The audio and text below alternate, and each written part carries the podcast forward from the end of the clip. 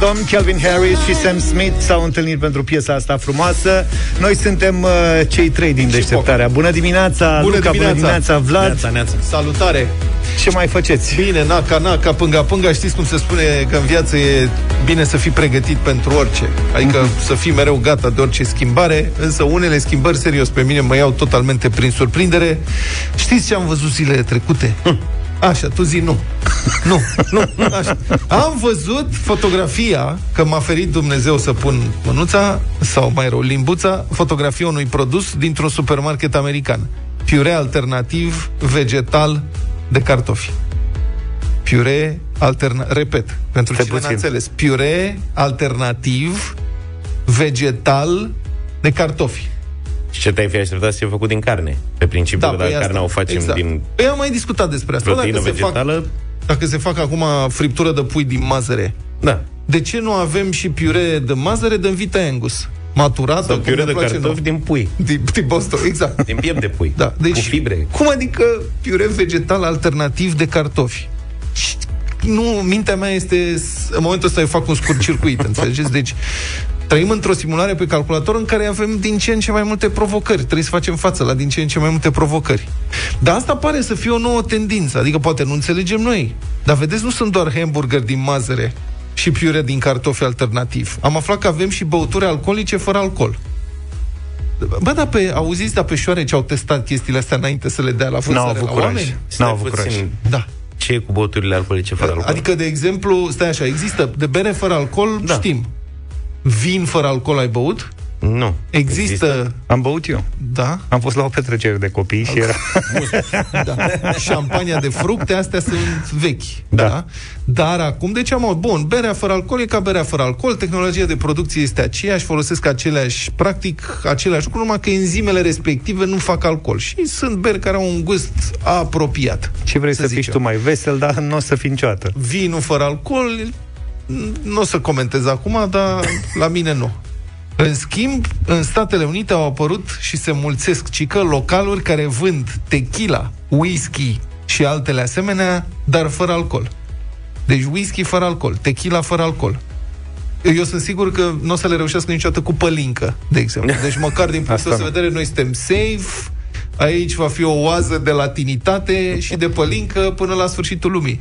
Dar cum mă whisky fără alcool? Bine, cu whisky-ul fără alcool, nu știu ce să zic. Iată ce spune un proprietar al unui astfel de bar. Cu cico, cu gust de whisky și tequila. Citez.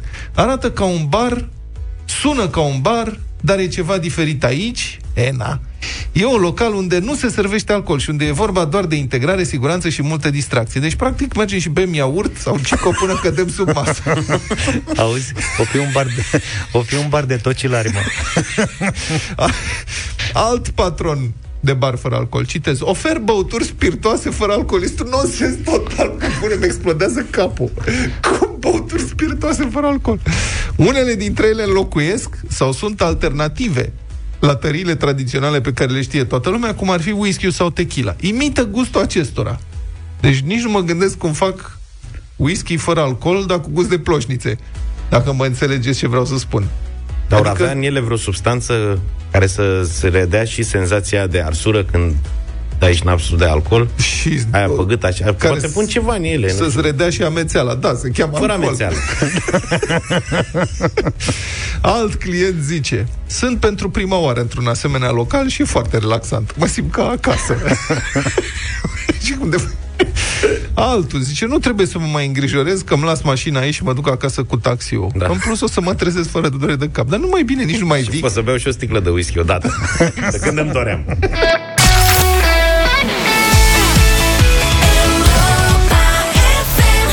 The Boy Does Nothing. Bună dimineața, 7:32. O veritabilă fabrică de bani falși a fost descoperită într-o universitate din Bulgaria. Aici la noi, mai la sud. Băi, iar ne-au luat ăștia înainte. Numai răutăți fac bulgariști. Da, ăștia sunt mai performanți ca noi, știi? Adică la noi sunt universități care falsifică doar diplome. Fabrici adevărate. Vezi, bulgarii au trecut la nivelul următor. Falsifică direct banii, nu te mai încurci și cu... Deși noi am fost primii. Vă mai aduceți aminte de... S-a găsit bani la PNC-ul? Da, sau cum era? Mașină de copiat bani la PNC-ul. Mașină de copiat bani la PNC-ul. De tipărit bani. Xerox, practic. Bun, a fost o operațiune acolo majoră, s-a desfășurat cu sprijinul agenților Serviciului Secret American. Aha. Care, de fapt, Serviciul Secret American e principala lor, adică e cu asta. Oamenii știu că sunt cei care protejează președinții americani și Congresul și așa mai departe, dar motivul pentru care a fost înființat serviciul secret, asta a fost. Să găsească fabrici de bani în Bulgaria. Să identifice falsificatorii de bani. Deci, în această universitate din Bulgaria au fost găsite, pe lângă o tipografie profesională, matrițe pentru euro și dolari și multe, multe bancnote false, 4 milioane de dolari și 3,6 milioane de euro. Au fost arestați 2 suspecți, care, după anchetă, s-a descoperit că tipăreau banii falși după program și în zilele libere. Deci era corect, part-time job. E important să mai ai un job la vreme de criză, că nu se știe niciodată. Deci se duceau ei, făceau ce făceau ei, vindeau înghețată bulgărească. Dar e impresionant că lucrau și cu euro și cu dolari, adică e mare lucru. Vă spun că mă mai pricep la lumea asta. Falsificatorilor de obicei se specializează pe o bancnotă, nu merge așa să faci. Bulgarul a zis, hai tati, dacă tot ne-am apucat de treabă, ce mai vreți să fac? Hai, facem și niște dolari. Auzi, dar Bitcoin n-aveau? Asta mă gândeam, eu aștept fabrica de tipărit Bitcoin falși și să-i vândă prin România. Tantaleu să găsească, să creadă că ăla-i. Da. Domnii aceștia bulgărești, care falsificau bani în part-time, erau plătiți la comision, 10% din ce produceau. Oho, era bine. Da. Nu cred că aveau spor de antenă, spor de condiții. Vezi că au produs 7 milioane, valută forte. Aceea s-a găsit. Deci au luat 700.000, nu-i rău. Nu, pe, bun, 700.000 falși, dar ei se vând într-o proporție mai mică. Adică banul fals, că ziceai că te pricep, vă că nu. E comisionat după încasare. Cred că e, nu știu. După spălarea banilor, cum ar fi. Bună întrebare, 10% din ce produceau. Deci 700.000 de euro și dolari falși, care se vând probabil, nu știu cu cât. Cu cât se vând? Că tu te pricepi. Nu mai știu prețurile. Da, adică... Să întrebăm și noi stânga-dreapta. 10 cenți la dolarul fals, sau cam așa ar trebui să fie, mă gândesc. Nu știu, habar n-am. Dar felicitări polițiștilor bulgărești care au reușit să dea această lovitură. Ăștia pot fi un exemplu și pentru polițiștii noștri. Și la noi, polițiștii noștri, eu nu mai știu nimic de captura aia de droguri pe care au găsit-o. De fapt, mai țineți minte, au găsit șalupa de... Aia devenea pe mare. Da, răsturnată cu droguri și s-a anunțat captură de droguri, am găsit o captură. Captura e capturată, ea nu se găsește. Când este găsită, nu se poate chema captură, ci droguri găsite pe o plajă. Nu mai știu nimic ce s-a mai întâmplat acolo, fugiseră ăia care pe undeva, nu mai știu ce se întâmplă, dar cred că astea sunt lucrurile de top. Problema e interacțiunea de zi cu zi cu polițiștii, care poate fi mai bună sau mai rea, că și ei, polițiștii, tot oameni sunt. I-am văzut ieri, manifestau în Piața Victoriei, cu vuvuzele. Eu când aud vuvuzele, de principiu nu sunt de acord. Bravo. Deci dacă văd pe cineva că manifestează cu vuvuzele, sunt împotrivă. Orice ați cere, n-are nicio importanță. Puteți să fiați abuzați, drepturile omului, orice. Dacă vii cu vuvuzela sau vuvuzeaua s-a terminat, nu sunt de acord, mă împotrivesc. La și erau polițiști cu vuvuzele? Da, erau polițiști cu vuvuzele, aia cu fluierele... Ei prin intersecții mai mult, că muncesc cu oamenii, sigur. Mă rog, da? Când sunt. Da. Da, aș vrea să vă întreb ce amintiri și experiențe ați avut cu polițiștii în această țară, în țara România, și bune și rele. Adică nu... Dar vrem așa să ne povestiți o interacțiune cu poliția care v-a rămas în minte la 0372 069 599. V-ați dus să reclamați un furt, de exemplu, sau un scandal undeva și a venit echipajul de poliție. Dom'le, a fost bine sau a fost rău? Ce v-a rămas în cap? De când ați interacționat cu poliția? 0372069599. Și povești de preferință înregistrate audio la WhatsApp 0728 111222. V-am povestit când am parcat eu la un unghi de 45 de grade? Și de 45 de grade. Da, eram bucureștean de puțină vreme, ca să spun așa. S-a întâmplat acum foarte mulți ani. Am oprit pe dreapta într-un pâlc de mașini parcate, așa cum a zis și polițistul, cam la 45 de grade în relația cu bortura. Și m-am dus, nu puteam să opresc decât în față unde era pâine, acolo fix unde era pâine. Am oprit, am luat pâine, m-am întors și când să plec, am văzut că în spatele meu, paralel cu bordura, parcase o mașină de poliție. Motivul același, unul dintre domnii poliții s-a dus să ia pâine. Dar eu mă grăbeam și atunci am claxonat, am zis că pip, pip, dați-vă, vă rog, că trebuie să plec. Băi, și a venit... A venit, mă rog, domnul polițist, ca să nu zic altfel, m-a luat pe toate părțile și exact așa mi-a făcut proces verbal. Că am parcat într-un loc unde nu era permisă parcarea, într-un unghi de 45 de grade. Bine ți-a făcut. N-am vrut să semnez procesul verbal, că am zis că era unghi de 47. Te-ai și împotrivit. Așa un pic. Eu am avut o experiență, m-am dus să reclam că mi s-a furat bicicleta. Ceea ce, sigur, e o prostie, cum să te duci să reclam că ți s-a furat bicicleta. Adică nimeni nu reclamă în țara asta că ți s-a furat bicicleta. E stupid, polițiștii râd de tine. Și am stat la secția de poliție, a încercat băiatul ăla de la ofițerul de serviciu, cum ar veni, de la ghișeu, a încercat să mă descurajeze în toate felurile. Să plec acasă. Mi-a zis că nu mai e nimeni la program, că să vin mâine, că oricum nu se mai găsesc, că ce rost are, dar era scump, adică pe bune. Lângă mine mai era un băiat, i se furase scara de pe mașină și a zis că el, săracul, era scara firmei și firma l-a pus să vină să facă o reclamație ca să o recupereze de la asigurări, că el ar face alge acasă. Deci noi doi mai eram. Și am stat de-al naibii, am stat 1,5 ore la secția de poliție, până când, exasperat, ofițerul de serviciu a ieșit din biroul lui, s-a dus în curte și a strigat spre geamurile de la etajul 2. Costele! Nu era Costel, era altfel, nu mai știu cum cheamă, dar Florine! Pentru... Da. Florine, mai ai 2 bucăți! Eu și omul cu scara, deci, care nu mai plecați. Mai ai 2 bucăți aici care nu mai pleacă. 0372 069 599. Amintiri cu polițiști. Da, și mesaje pe WhatsApp audio 0728 111222.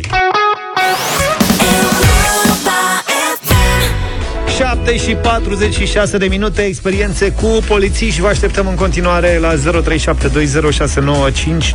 O mulțime de experiențe, mai bune, mai rele. În Vaslui se face o anchetă după ce a apărut o înregistrare video care arată dialogul dintre un agent de poliție și un cetățean care îl întreabă dacă lua măsuri față de niște polițiști care au blocat un trotuar în fața instituției și au parcat mașinile de serviciu, dar și cele personale. Deci primii, siguranță și ordine, primii care respectăm legea. Și polițistul îi spune cetățeanului că nu e treaba lui să întrebe dacă a sancționat pe alții și spune așa: băi, nu-i treaba ta ce fac eu cu mașina poliției. Nu-i treaba ta dacă am sancționat sau nu.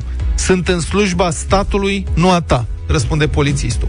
Este uluitor că la 30 de ani de la Revoluție există funcționari publici, angajați ai statului, care nu înțeleg. Statul este un concept. Ești în slujba cetățeanului, nu ești în slujba statului. Ești în slujba cetățeanului. N-ai înțeles, el e în slujba statului și statul e boss. Bun. Și cetățeanul spune: eu mă adresez cu dumneavoastră. Dumneavoastră îmi spuneți: băi, așa se adresează un polițist. De ce întindeți mâna spre mine? Întreabă cetățeanul. Și polițistul răspunde: de 3 ori femeie, de aia. Nu s-a mai uitat de mult la televizor. Asta n-am auzit-o. Deci de 3 ori femeie. Emisiunea aia nu mai există de 20 de ani sau asta ceva. Asta zic, da. Da, reclamă-mă dacă nu-ți convine. Bun, a fost reclamat. Hai, povești cu polițiști. 0372069599. Mă rog, zic degeaba. Numărul central ai plină. Hai să vedem câte telefoane putem lua. Hai, Cristi e cu noi, bună dimineața. Salutare, Cristi. Ești în direct. Ai fost în direct, nu-i nimic. Alin, bună dimineața. Salut, Alin. Bună dimineața. Te rog. E condamnabil ce s-a întâmplat și ceea ce ați povestit dumneavoastră, însă eu vreau să vă povestesc chiar o întâmplare foarte haioasă. Vă rog. Ei bine, în urmă cu 10 ani mi-am luat o mașină din Franța și mă plimbam prin Bihor. La un moment dat, nu aveam centura de siguranță. Mă oprește un echipaj de poliție rurală. Mă gândesc cu sinea mea, asta i-am dat de dracu.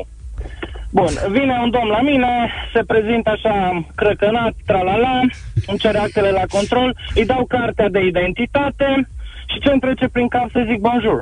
Atât. Singurul lucru care l-am spus în limba franceză, la care celălalt zice că lasă-l bă dracului în pace, nu vezi că nu știe românește. Ce bună e asta. Bonjour. Mesaj de la Codruța: mie un polițist de la Buzău mi-a dat 50 de lei să-mi repar roata, nu aveam cash la mine. Bravo. Uite, Claudiu, bună dimineața. Salutare, Claudiu. Salut, băieți. Salut. Trebuie să vă spun în primul rând că vocile voastre sunt atât de diferite când vă ascult la telefon față de radio. Bun, să trec la chestia cu poliția. Să știi că nu suntem noi. Cei de la radio salți, băieți. Da. Așa. Ok, da. Acum câțiva ani buni, prin 2006, făceam naveta de la Câmpul Lung la Ploiești. Mai tot drumul mergeam prin localități. Este o porțiune unde am ieșit din localitate. Am mers în sfârșit 100 de km la oră, mi-a apărut o căruță în cale, doar că pentru a o evita a trebuit să trec puțin pe o zonă hașurată. Era într-un fel într-o curbă. Imediat după curbă a ieșit polițistul și a văzut că am vrut să mă oprească. În momentul în care l-am văzut că se îndreaptă către marginea drumului, am dat semnal dreapta, a rămas puțin blocat, m-am oprit în dreptul lui, i-am lăsat geamul jos și am spus: domnul polițist, cum permis, domnul polițist, căruțelor pe drum național european în afara localității? Și... la care el s-a uitat la mine și mi-a spus: da, domnul, aveți dreptate, îmi pare rău, o să-i opresc să văd ce caută pe aici. Polițiștii care au pe cealaltă parte râdeau de se prăpădeau pentru că i-am tăiat în momentul. Foarte bun, asta mi-aduce aminte de un amic cu mulți ani în urmă, pe vremea când centura Ploieștiului era pe o singură bandă, erau niște poduri pe acolo și un amic a depășit o căruță pe pod, linie continuă, în vale, aștepta echipajul de poliție, l-au tras pe dreapta, negocieri, scandal, proteste, între timp a trecut căruța pe lângă ei. Și căruțașul zice: domn șef, mai fac podul de 2 ori și mă duc și eu acasă.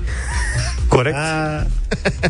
Ce vremuri. Salutare, s-a întâmplat să întâlnesc în trafic o mașină de poliție oprită pe aviatorilor, care dădea curent cu 2 cabluri specifice unei șoferițe oprite în centrul axului, pe axul drumului. Foarte bun. Salutare. Asta.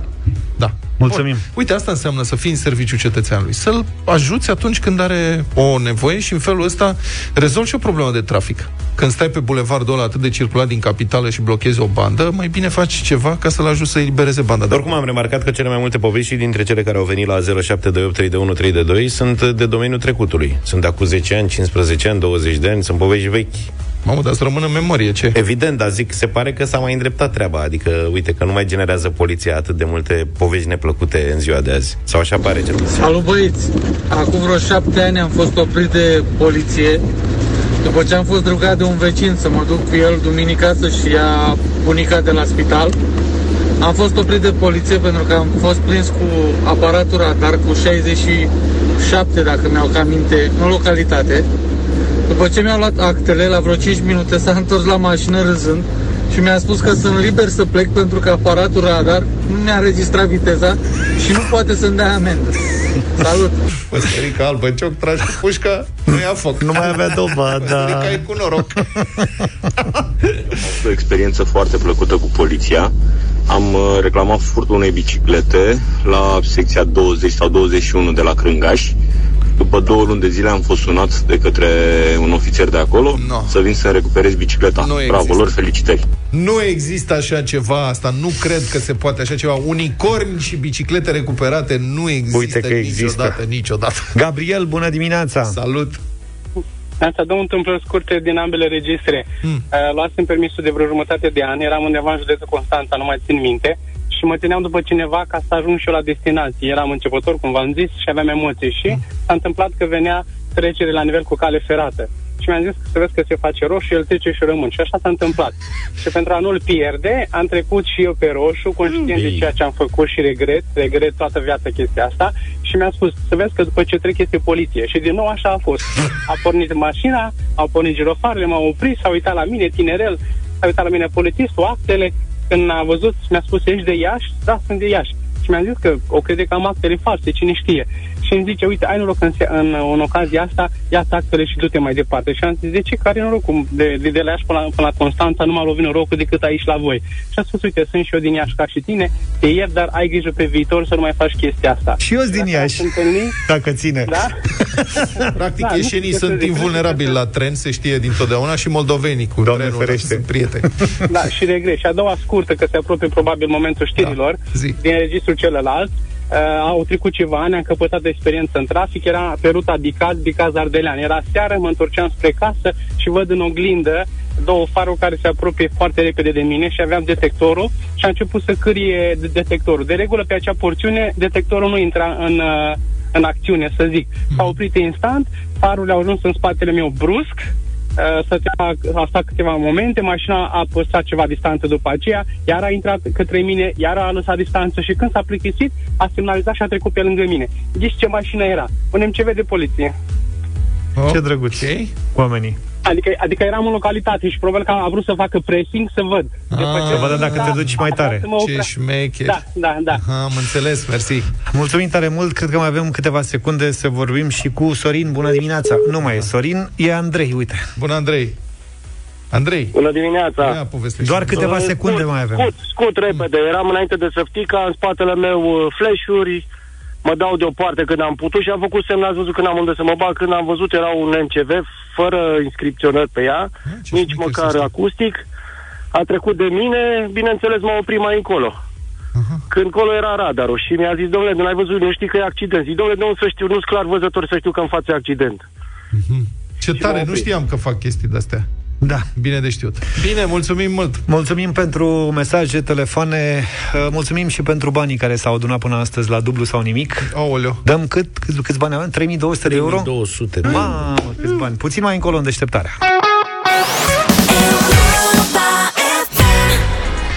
8 și 9 minute, bine ați venit în Republica Fantastică România la Europa FM. Mai aflăm azi cum se mai fură la asfaltarea drumurilor și răspunsul simplu este la grosime. Președintele Consiliului Județean, Cara Severin, a descoperit că la o lucrare din județ, pe o lungime de 10,5 km, stratul de asfalt este semnificativ mai subțire decât cel prevăzut în normative și în contract. În loc de 10 cm de asfalt, stratul are mai puțin de 8. Ce grosolănie, cum ar fi. Ce ochi are. Da. În alte locuri, stratul de asfalt este chiar la jumătate din cel stabilit și plătit. Pe înțelesul tuturor, spune președintele Consiliului Județean Cara Severin, Romeo Dunca, citat de Newsweek, deci, pe înțelesul tuturor, asta înseamnă 700-800 de mii de lei furați, pentru că lucrarea este gata. Deci s-au dat banii sau nu știu ce.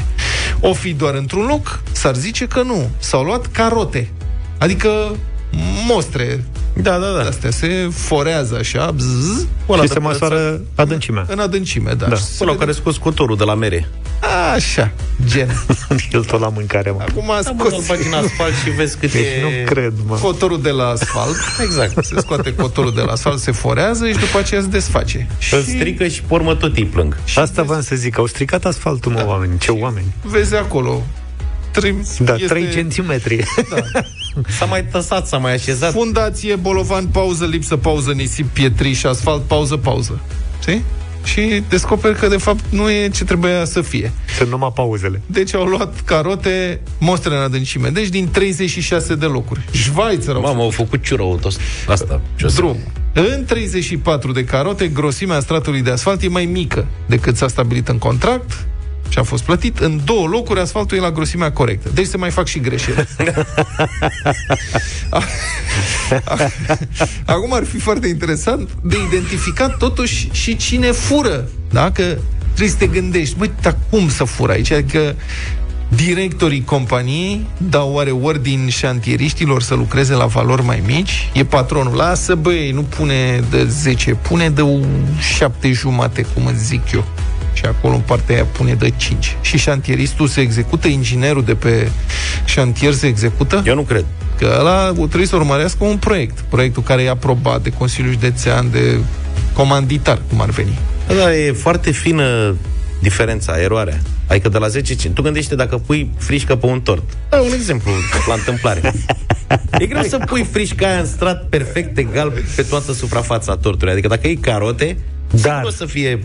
diferențe. Dacă tortul ar fi al tău, eu îți spun că ai nimerit exact grosimea care trebuie. Nu e bine să miști prea mult. În schimb, dacă tortul e al altcuiva, după cum e și cazul ăsta, atunci se mai întâmplă. Mă, dar tu crezi că asfaltul pe drumuri așa se pune ca frișca pe tort? Vine unul din ochi. Da, vine unul și pune el de ochi așa. Ia pune aici, ia mă, ce să fie. A, mai pune, lasă ce pui de la tine. Dai cu latul cuțitului, ia dau cu ăla. Ingineria e facultate grea. Tu parcă începusești Politehnica. Am apucat să fac un an jumate. Da, dat-o pe filozofie. Noțiunile de bază. Asta e treaba. Bun, deci asta, dacă nu se fură de la directorime, poate de la diriginții de șantier. Cine e omul care gestionează acolo? Da, mă, și-au furat cu basculanta de 800.000. Hai mă, serios? Păi știi ce se întâmplă? Sunt niște băieți deștepți care când se asfaltează într-un loc vin și ei: boss, am și eu nevoie de o basculantă de bitum să-mi asfaltez la curte ceva, o alee, garajul. Serios, că se mai întâmplă lucruri de genul ăsta. Da, asta se întâmplă odată. Se întâmplă odată. Nu știu, hai se mai întâmplă odată. Bă, da, așa permanent, adică toate drumurile astea... Nu știu, și eu sunt, e un mister. Da. Nu-mi dau seama ce se întâmplă aici. Mai mult n-au găsit să găsească 12 cm, de exemplu. Trebuie să mai caroteze niște lucruri. Da. Da. Romeo Dunca, și-l chema pe președinte, a descris Direcția Județeană de Drumuri drept, citez, o structură mafiotă. Și a promis că o va decima. Altfel, o declarație memorabilă, nou președinte al Consiliului Județean Caraș a anunțat că nu mai e nevoie să se dea șpagă pentru lucrările făcute pe bani publici în județ și trei, doar să se facă ce scrie în caietul de sarcini și în contract. Nu mai da șpagă, trebuie să munciți. Eu imaginez că acum în structurile mafiote, e o confuzie totală acolo, adică cum să mai vină ei la muncă și la birou dacă nu mai e nevoie de șpagă? Care mai este rostul vieții în situația asta? Deci structurile mafiote din Cara Severin sunt decimate și confuzate pentru că președintele Consiliului Județean a zis că nu mai e nevoie să dea șpagă. Ne-a trimis Iulian un mesaj. Voi nu știți drumul Brăila-Slobozia? S-a asfaltat anul trecut, mai îngust, cu 25 de centimetri pe fiecare parte. Mai îngust, da? Apoi au vopsit ca să nu se observe. Incredibil. Aproximativ 35 de kilometri. Faceți voi un cap. Băi, băiete, Deșteptarea cu Vlad Petreanu, George Zafiu și Luca Pastia la Europa FM. 8 și 19 minute, ne-am întors pentru bătălia hiturilor. Haideți să vedem ce am pregătit în dimineața asta. Haideți piese și una și una. Dar haideți să vedem. Eu am pregătit o piesă de Temistocle Popa. Știu că vă iau prin surprindere cu vestea asta. E o reinterpretare din 2021, semnată Mario Fresh, a piesei Chitara mea. Într-un glas amândoi să cântăm chitara mea. Hai cântați toți cu noi, ce frumoasă dragostea. Într-un glas amândoi să cântăm chitara mea. Hai cântați toți cu noi, ce frumoasă dragostea. Sigur știți piesa. La la la la la la la. 0372069599. Știu că v-am luat prin surprindere. Așteptăm voturile. Eu am o piesă la fel de fresh, dar e cu totul și cu totul fresh în sensul că nu e scrisă de Temistocle Popa și nici de Mozart, e scrisă de Spike, se cheamă Paparude. Ia zi cât faci pe lună, ia dă-i drumul de aici, ia auzi că nu mai sună. Tu vrei să fii de bună, simt dacă te ține atunci când lumea o să spună că eu Paparude rude, Paparude rude, s-ai însuși și ude, s-ai însuși și ude. Ude cu găleata, ude cu găleata, ca să crească roada, ca să crească roada. La la la la la la la la la la la la la. Bun, 0372069599. Prietenii, mai încerc o dată cu Alternosfera, una dintre cele mai bune trupe de rock alternativ care poate fi ascultată acum. Băieții sunt moldovani, cântă limba română, Marcel Bostan are o voce absolut excepțională, versurile sunt grozave, o piesă care nu se difuzează la Europa FM, dar care merită ascultată și vă rog să votați. Deci Alternosfera, Închisoarea albă. Vreau să știu ce te apasă, spune-mi tot, ori nu-ți mai pasă ce-a mai rămas. Mă întreb în scuze ce când îți tremure de buze. Scăparea-i noaptea, nepăsare. Am scris-o albă, închisoare. Am dat de plin, nebun sub piele. Am dat de fum, ascuns sub gene. Oare nu-ți mai pasă?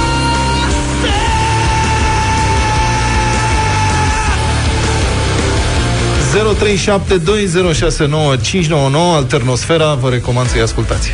Hai să vedem ce se întâmplă, cine câștigă astăzi. Florin, bună dimineața! Bună, Florine! Neața! Bună dimineața, băieți! Salutări de la Unedora! Să trăiești, Florine! Unedora. Așa? Alternosfera, bineînțeles. Mulțumim pentru vot, Florin. La revedere, Florin! Mihaela, bună dimineața! Bună! Bună dimineața, Mihaela din Galați, cu Luca. Cu Luca, Mihaela, mulțumesc. Mulțumim. Și eu sunt din Galați. Călin, bună dimineața. Salutare, Călin. Salut, Călin. Bună dimineața, Temistocle Popa compunea manele. Alternosfera. Alternosfera. Mulțumim, rock never dies. Dan, bună dimineața. Salut, Dane. Salut, Dane. De la Cluj, chiar ne-a surprins Zafiu astăzi, George Zafiu. Mulțumesc tare mult. Mă apuc și de cântat. Mulțumesc, Dane. Hai să vedem ce spune Vlad. Bună dimineața. Salut, Vlad. Bună dimineața, Alternosfera. Uaa, a câștigat Alternosfera, ce mă bucur, prieteni. Ah, ce piesă super, super tare. George este disperat. De ce sunt disperat? Pentru că e lungă piesa, cred că are vreo 5. Păi nu, e foarte bine că ne încadrăm, uite, chiar da?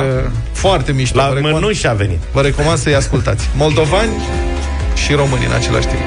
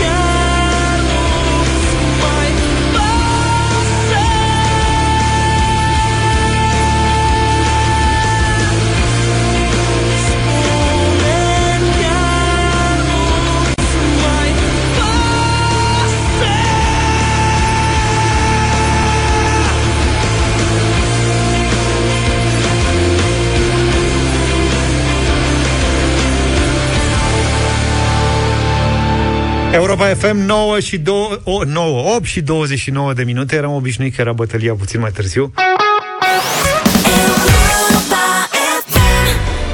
8 și 35 de minute. Da, rezolvați dilema asta oarecum în trafic. Știm că vă plac lucrurile de genul ăsta. Într-un stat american, Michigan, mă rog, nu contează, o mașină Tesla pe pilot automat a lovit un echipaj de poliție care cerceta un alt accident dintre un cerb și un autoturism. Cerbul era și el electric? Începe ca un banc. Dar stați mai avem. Șoferul care era la volanul mașinii Tesla avea permisul suspendat. Mașina Tesla era pe pilot automat. Deci, cine este vinovat? Mama, asta e de aia, dar la examen, da. În 2040. Da. O mașină calcă un cerb, sau electric, un cerb, da, calcă o mașină. Șoferul... Nu știu. Are loc accident, vine poliția. Din depărtare apare o mașină care lovește mașina de poliție. Când se lămuresc, la volan este un băiat. Băiatul spune că mașina era pe pilot automat. De ce? Pentru că el nu avea voie să conducă. Avea permisul suspendat. Cum rezolvi problema asta? Joacă-o pe asta. Dilemele mașinilor pe pilot automat, de altfel. Cine e vinovat când robotul face accident? Pilotul. Victime, producătorul. Da. Producătorul. Da, și aia asta. Cine e vinovat? A, pilotul, B, producătorul, C, cerbul, D, da. Nimeni. Pe de altă parte, cred că trebuie într-adevăr să ai permis de circulație valabil, cel puțin acum, ca să stai la volanul unei mașini, chiar dacă e pe pilot automat. În caz că trebuie să treci pe manual. Da. Și atunci care mai este rostul pilotului automat? Adică dacă specia umană a ajuns să fie de fapt să asiste roboți. Da. Deci asta suntem, știi? Noi am inventat un sistem mare de tot în care noi muncim acum ca să fim siguri că robotul nu face vreo greșeală nașpa. Deci te duci în mașină, dar nici măcar nu mai conduci. Adică nu mai ești atent la drum să zici că mai ai vreo experiență. Stai acolo ca prostul și te uiți să nu greșească robotul. Și dacă a greșit robotul, hați, frână! Aoleu, ce era să faci costele? Nu mai zic costele. Ce era să faci, Vasilică? Roboțel. Viața e, vă spun, deci... Alternativă de piure, vegetal, whisky fără alcool și sclavii roboților, nu știu ce urmează pentru că... Elon Musk e vinovat, rarul american e vinovat, cerbul, pentru că era acolo și era electric. Cerbul, tată, cerbul Cornel.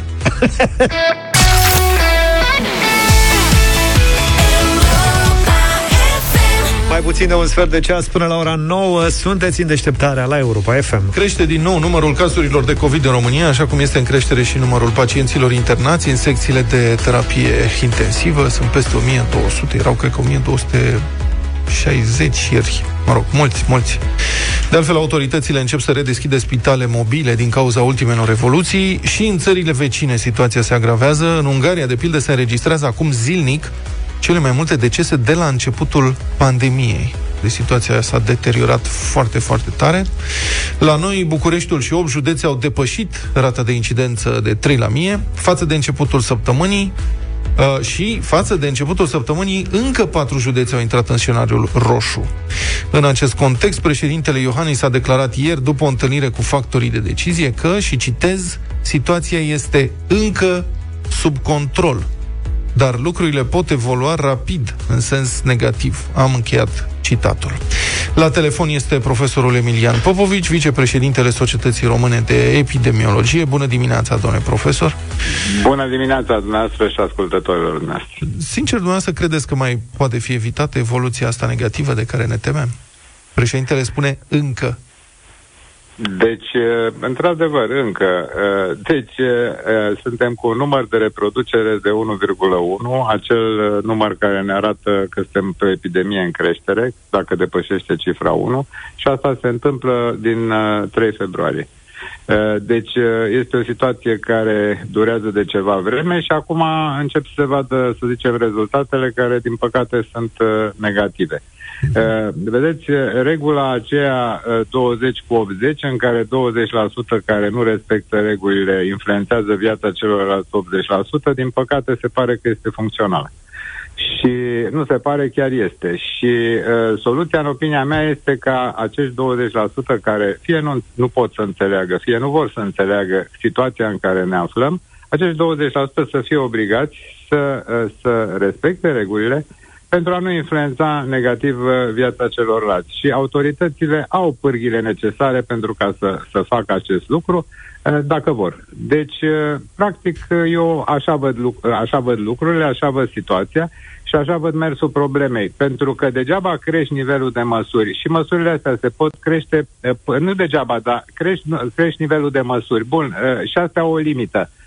Dacă ele nu se respectă, niște măsuri pe hârtie nu vor avea efecte în practică. Deci, în special în zonele în care lucrurile evoluează negativ, dar și în celelalte, trebuie insistat pe respectarea măsurilor, iar cei care, cum spuneam, nu vor sau nu pot să înțeleagă care este contextul în care ne aflăm, să fie obligați să o facă. Numărul acesta de reproducere, credeți că mai poate crește? E la 1-1 acum. El poate crește pentru că varianta aceasta britanică tinde să devină dominantă și având o transmisibilitate cu 20 până la 70% mai crescută decât variantele precedente, este clar că trebuie să contrabalancezi această transmisibilitate crescută prin măsuri. În primul rând, prin respectarea măsurilor prezente și apoi, bineînțeles, dacă ești convins că măsurile se respectă, și nu se obțin rezultate, să crești nivelul măsurilor. Cât de eficient ar putea fi campania de vaccinare, mă rog, în stadiul de acum, înfrânarea acestei evoluții? Adică se și vaccinează mulți, poate că cine știe dacă... Adică mă gândesc că suficienți vaccinați acum repede ar putea frâna evoluția asta, nu? Sau da, sunt prea optimist? Categoric da, pentru că dacă ai, de exemplu, un procent de 30% din populație vaccinată, acești 30% reduc din creșterea ratei de transmisibilitate cu 30%. Deci este extrem de important. Vedeți, în Israel au depășit 50% din populație vaccinată. Și deja pot să vadă, să spunem, lumina de la capătul tunelului, adică încet, încet încep să revină spre o viață ceva mai apropiată de normal. Deci este extrem de important că lumea la noi se vaccinează și felicit pe oameni că au înțeles importanța vaccinării.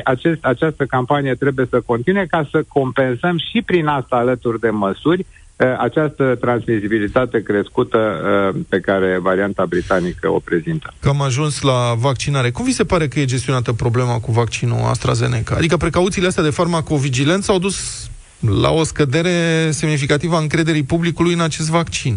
Și credeți că lucrurile au fost suficient de bine explicate? Deci, vedeți, din păcate, mulți oameni se străduiesc și lucrează ca să construiască încrederea și vine o știre din aceasta care schimbă într-o măsură semnificativă lucrurile, pentru că după aia din nou să ne străduim să creștem încrederea. Deci, din ce în ce mai mulți și organisme care au o anumită autoritate recunosc că, de fapt, nu se poate face o legătură directă sau nu s-a făcut o legătură directă între acest vaccin și, să spunem, multitromboze. Da? Deci este greșit ca să spui că există o reacție adversă la un medicament sau la un vaccin, să spunem, dacă nu ai stabilit o legătură de cauzalitate directă între acel, evidentă și clară, între acel vaccin sau acel medicament și boala sau, mă rog, evenimentul de sănătate respectiv. Ori, din păcate, cam asta s-a făcut și sigur că oamenii au reacționat, o parte dintre ei, negativ vis-a-vis de acest aspect. Adică opinia dumneavoastră este că guvernele care au decis suspendarea vaccinării cu anumite loturi sau cu totul, cu vaccinul AstraZeneca, s-au grăbit? Eu consider că cei care au decis suspendarea temporară sau, mă rog, definitivă, să zicem, cu anumite loturi, au procedat corect. Dar consider că cei care au suspendat un anumit vaccin în totalitate au reacționat exagerat. Mulțumesc foarte mult pentru intervenția în deșteptare. A fost profesorul Emilian Popovici, vicepreședintele Societății Române de Epidemiologie.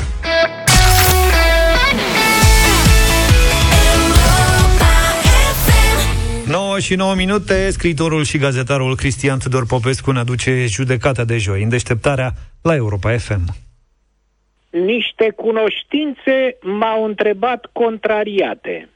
De ce cu AstraZeneca, domnule? Ce, vrei să mori? Le-am răspuns că nu am în vedere acest obiectiv. Iar dumneavoastră, stimați europene FM, vă spun că nu m-am aruncat ca musca în ciorbă. Am cântărit atent lucrurile înainte de a accepta vaccinarea cu AZ. Sunt în jur de 20 de milioane de oameni vaccinați cu AZ, iar morți din cauze vasculare după vaccin, ceea ce nu înseamnă din cauza, maximum 5. Și asta exclusiv în ultimele 2 săptămâni. Dacă ar fi prezent în vaccin un element care provoacă cheaguri de sânge, este improbabil, până spre imposibil, ca el să se manifeste în doar câteva cazuri din atâtea milioane. Ar fi trebuit să se înregistreze cel puțin 1000 de morți, nu 5. O asemenea frecvență de evenimente grave extrem de redusă se poate potrivi cu ipoteza unor probleme preexistente, speciale, de sănătate ale celor care au suferit accidente trombotice după vaccin. E posibil ca Agenția Europeană a Medicamentului să aprobe continuarea vaccinării cu AZ, menționând însă precauții în aceste cazuri de excepție. Dar subsemnatul, nu am nicio problemă de circulație sanguină, nici cardiacă, toate analizele sunt bune. Și un ultim argument. Să zicem că probabilitatea ca o persoană din 4 milioane să moară din pricina vaccinului AZ e reală, dar ea este incomparabil mai mică, până la insignifiant, față de probabilitatea ca, în clipa de față, în România, să te îmbolnăvești de COVID și să te numeri printre cei peste 100 care pierd zilnic lupta cu moartea, nu cu viața, cum repetă în neștire știriști și știriste. Și atunci, e mai bine să te vaccinezi fie și cu AZ sau nu? La care speriatele mele cunoștințe mai zic: nu vezi că toată Europa l-a interzis? Te-ai găsit tu mai cu moț? Nu, nu cu moț, căci nu am, ci cu cap. Nu e nici de cum prima oară când mă bazez pe scăfâria proprie în fața unui tsunami care îmi țipă că sunt prost sau nebun. Deci, marele pericol nu e vaccinul, e virusul sau virusurile, englezesc, brazilian, sud-african și câte ori mai fi. Și totuși, dacă ar fi să-i dau un supranume lui Vlad Voiculescu, acesta ar fi Ministrul Bucuriei. Răspunzând întrebărilor jurnaliștilor, într-o Românie în care se moare pe capete de COVID, domnul ministru al sănătății a folosit de vreo 7 ori cuvântul bucurie și derivatele lui. Răspund cu bucurie la întrebarea dumneavoastră despre lipsa paturilor de ATI. Mă voi duce bucuros dacă voi fi chemat la audiere în Comisia de Sănătate. Mă bucur că am dat publicității acele date. Mă bucur să vă spun că săptămâna viitoare se vor da banii celor care muncesc în centrele de vaccinare. După 2 luni în care domnul ministru habar n-a avut că oamenii nu sunt plătiți. Interesant de știut dacă domnul ministru Bucurie se bucură și la aflarea veștii că premierul așteaptă un raport de la domnia sa în legătură cu măsurile efective pe care le-a luat de la începutul anului pentru pregătirea sistemului de sănătate în fața valului 3 al pandemiei. Pana de berbec la pălărie o pune însă secretarul de stat în Ministerul Sănătății, tomodelul Romică Baciu. Un om a fost vaccinat la rapel cu Moderna, în ciuda faptului că a anunțat repetat că prima doză a fost Pfizer și a arătat și adeverința. Principala preocupare a personalului medical din Romexpo nu a fost starea celui vaccinat greșit, ci să-l convingă să mintă că a fost vaccinat corect. Tomodelul Baciu ne-a asigurat că un alt tip de vaccin rapel față de doza inițială nu constituie nicio problemă. Păi atunci, De ce acelora care s-au vaccinat cu AstraZeneca și nu vor să mai facă rapelul cu AZ, li se refuză alt tip de vaccin, trebuind să reia procedura de la început? Și, în general, de ce nu se fac de-a valma vaccinul și rapelul cu orice? Și de ce n-ați rămas matale tomodel, domnule ministru, no problem?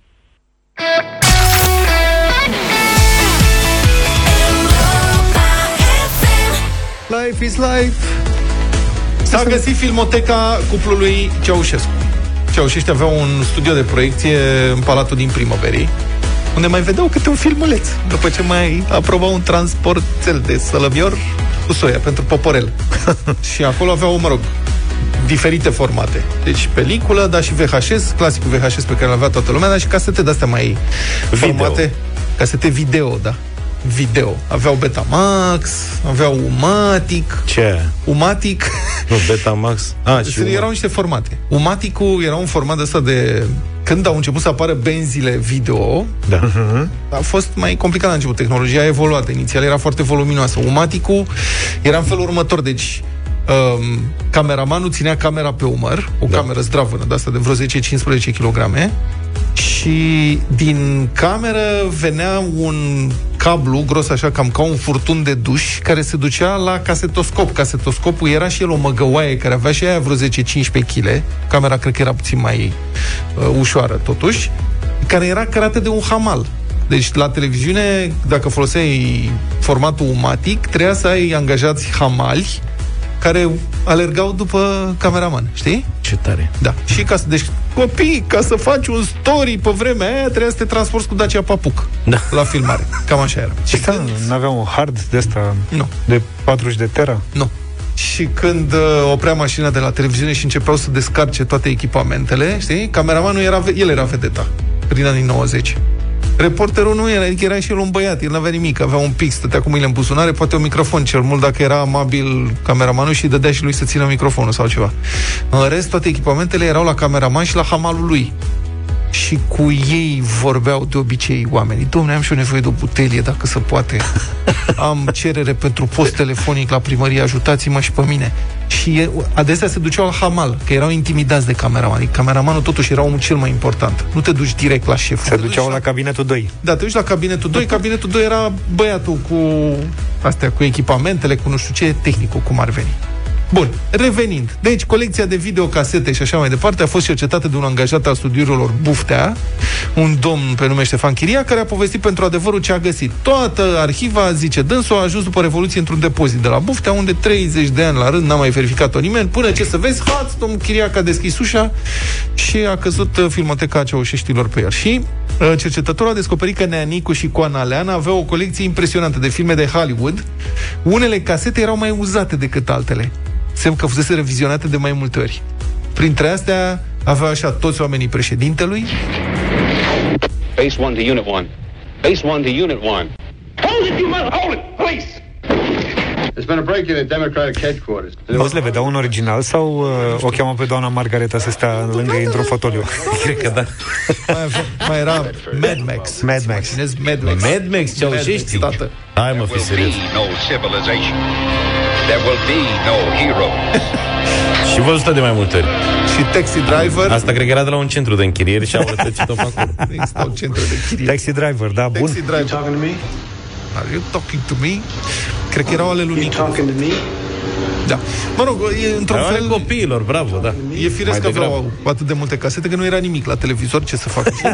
Bun, secțiune specială în filmotecă dedicată casetelor cu filme omagiale. Iată ce spune cercetătorul. Toate casetele în care protagoniștii sunt ceaușești erau nevizionate, virgine, scârțiau din toate încheieturile când le-am introdus în player. Lingăii vremii se chinuiau să-i facă tovarășului carcase cu titluri scrise cu litere aurite, îmbrăcate în catifea, carcase de lemn, cu stegulețe tricolore lipite pe margini. Cei doi nici măcar nu se uitau la ele. Așa cum nici noi ne uitam la registrările de la anuntă. Da. Vezi? Bravo. Așa și corect. Și aparent, iată ce era foarte vizionat, tot în colecția de casete, zice domnul Chiria, că există mult cabaret german, franțuzesc, Muzică imperialistă cu videoclipuri de genul celor realizate de MTV. Cei mai în vârstă și aduc aminte că ne asasinau cu baletul Friedrichstadt-Palast. Așa e, da. Mamă, nene, era la Friedrichstadt-Palast, așa? Și concursuri de dansuri sportive din Germania și preferatele familiei par să fi fost casetele cu cascadorii auto și moto, majoritatea de producție americană, dar dublate în limba germană. Mam. Deci cascadori americani dublați în germană, vă imaginați? Dublă cascadorie, prieteni. Superb asta.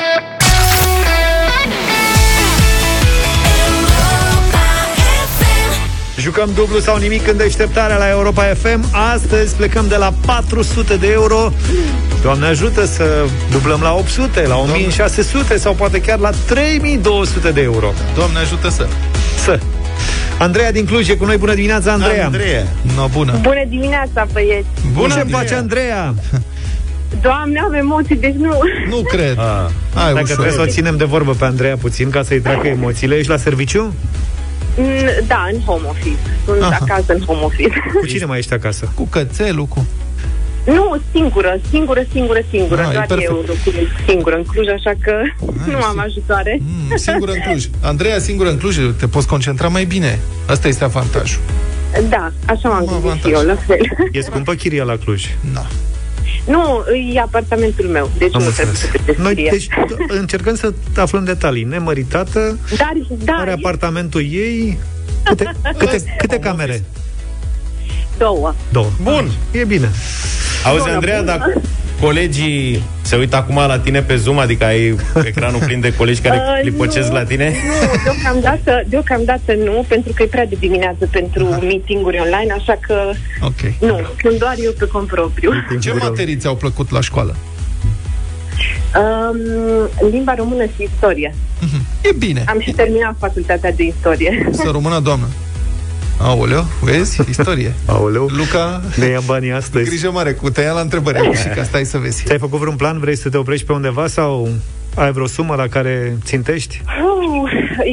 Cred că mai mult mă gândesc la întrebări. La ce întrebări o să fie? Pentru că v-am ascultat ieri dimineață. De fapt, vă ascult în fiecare dimineață. Mulțumim. Eu îmi pornesc laptopul de serviciu și îmi deschid Europa FM. Ce drăguț. Și așa lucrez cu voi. Și doar când trebuie să vorbesc cu cineva pe... Mă rog, la lucru, atunci opresc radio, dar în rest merge toată ziua. Măi, ce oameni serioși la Cluj. Vezi, să luați exemplu cu toți, așa se face. Da, și vă urmăresc și pe Instagram. Și cum ți s-au părut întrebările până acum? Ușoare. Cum ați spus și voi, chiar ușoare. Ne ia banii azi, fiți atenți. Azi dăm bani mulți.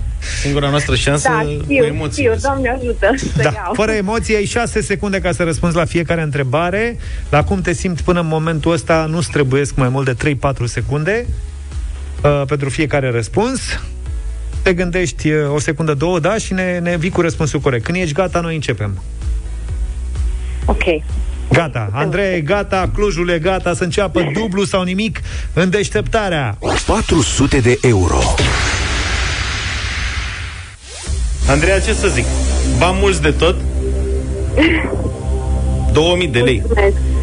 Cum ar fi, aproape. Și întrebarea îți vine mănuce. Ești norocoasă, având în vedere hobby-urile pe care ai spus că le ai. Sau, mă rog, materiile favorite. Da, tip studii, da. Andreea, spune-ne, te rog, cine a scris romanul Moromeții? Marin Preda. Și 1 și 2. Ce surpriză! Bravo!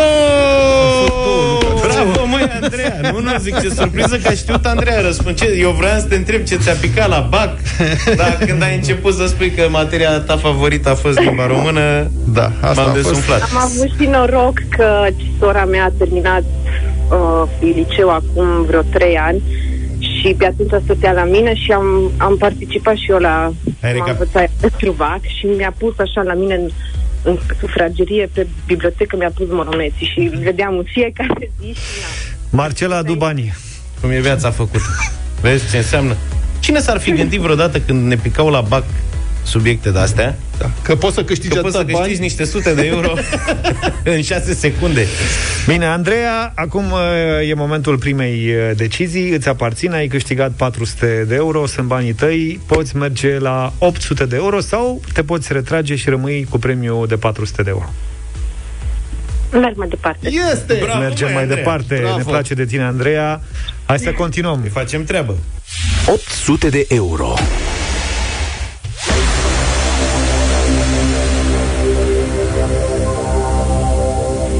Andreea, deci ai spus că îți plac limba română și istoria?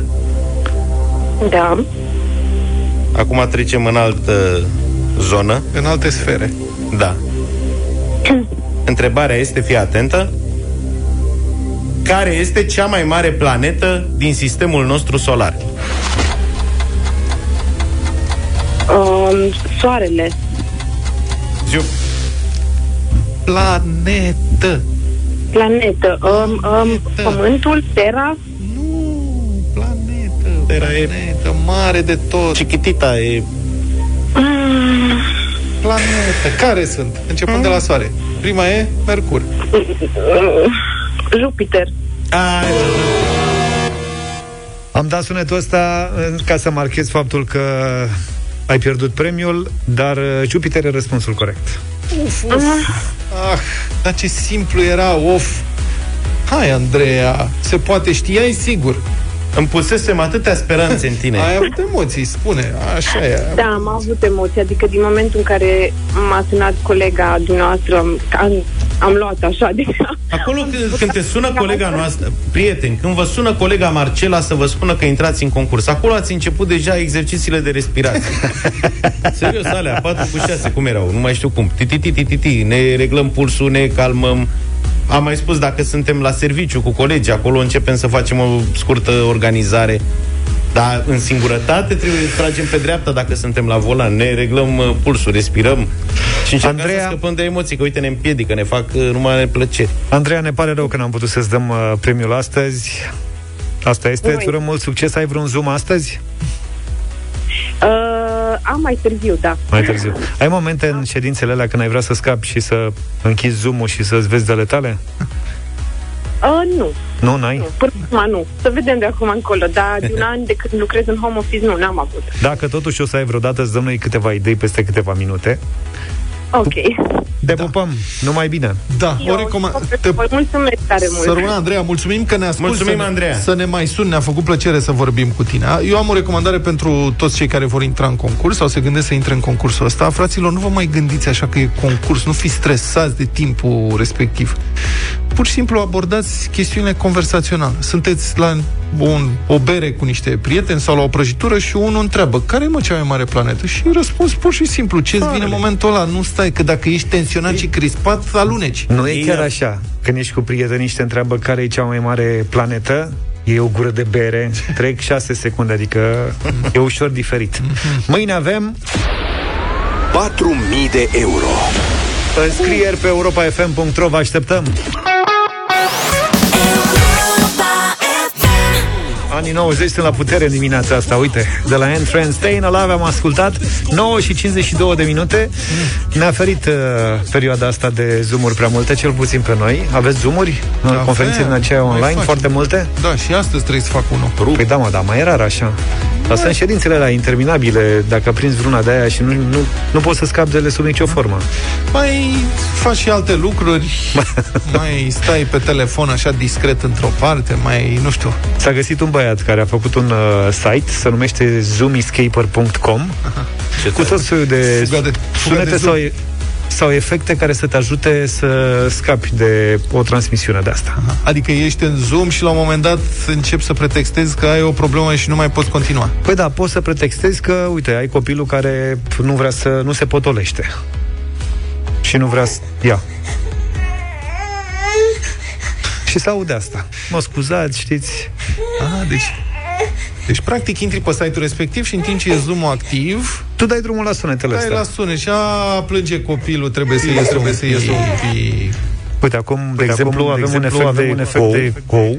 E proastă conexiunea și ne auzim cu întârziere, cum ar veni. Într-o șeful cel mare! Ați da. Sănătoasă.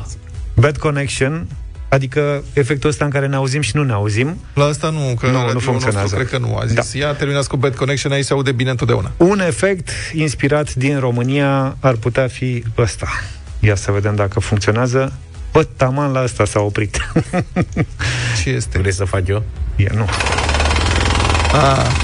Asta n-ai nevoie să pornești site-ul. Sunt construcții. Șeful! Rotopercutoarea, mă, tată, de la etajul următor. Bine, oprește, am înțeles. Combina cu ăsta. Și ăsta.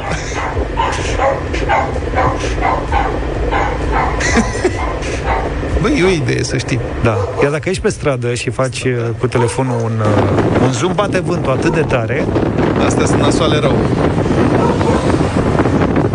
Încă nu te mai auzi. Bate vântul, șeful, nu ne auzim, îmi pare rău. Hai că revin eu puțin mai încolo. Mă rog, și mai sunt vreo două efecte, nu putem să le dăm la radio, dar în zoom-uri funcționează. Deci zoomescaper. Zoomescaper.com, dacă vreți, încercați. Dacă află șeful înainte, poate vă mai gândiți. Cam atât pentru astăzi. Mâine, la dublu sau nimic, avem 4.000 de euro. Plecăm de la 500, prima întrebare, 500 de euro și putem ajunge până la 4.000 de euro. Altfel, culinaria și alte lucruri care știm sigur că vă plac în Deșteptarea. Numai bine! Toate bune! Pa, pa! Deșteptarea cu Vlad, George și Luca. De luni până vineri, de la 7 dimineața, la Europa FM.